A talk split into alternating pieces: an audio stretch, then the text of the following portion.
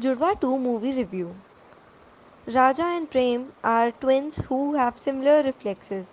They are separated at birth by a smuggler Charles who kidnaps Raja. A geek Prem grows up in the lap of luxury in London with his parents at the Malhotras. Loud Raja finds shelter in Mumbai's fishermen's colony.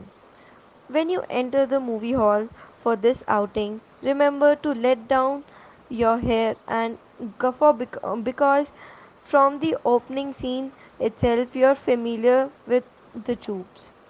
David Dhawan, who has made three dozen mm, mm, comedies with an enviable success ratio, he was even crowned with the undisputed king of comedy once.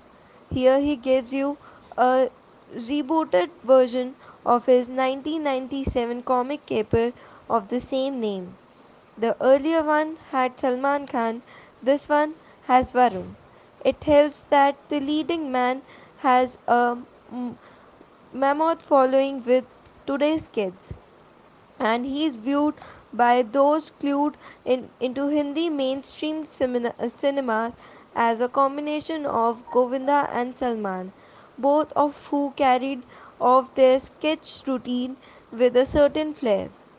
Varun doesn't let down either, mm, whether he's playing a geek or a goon. He is absolutely endearing and delivers exactly what his daddies or order him to. The script is a combination of familiar gags borrowed from Manmohan Desai films. The sidekick stammer, the hero repeats dialogues from various masala movies, the villain develops amnesia when hit by a coconut, a football bat allows uh, his memory to return, etc. There is nothing intelligent here, so please stop searching. It's basically innocent fun mean meant to pander to the child in you. The only wicked thing here are the heroines' skimpy costumes. The girls Samaira and Alishka are brought out for chartbusters Chalti Hai Kya 9 se 11 and Uchi Hai Building. They sportingly kiss, cuddle, and are happy horsing around doing precious little.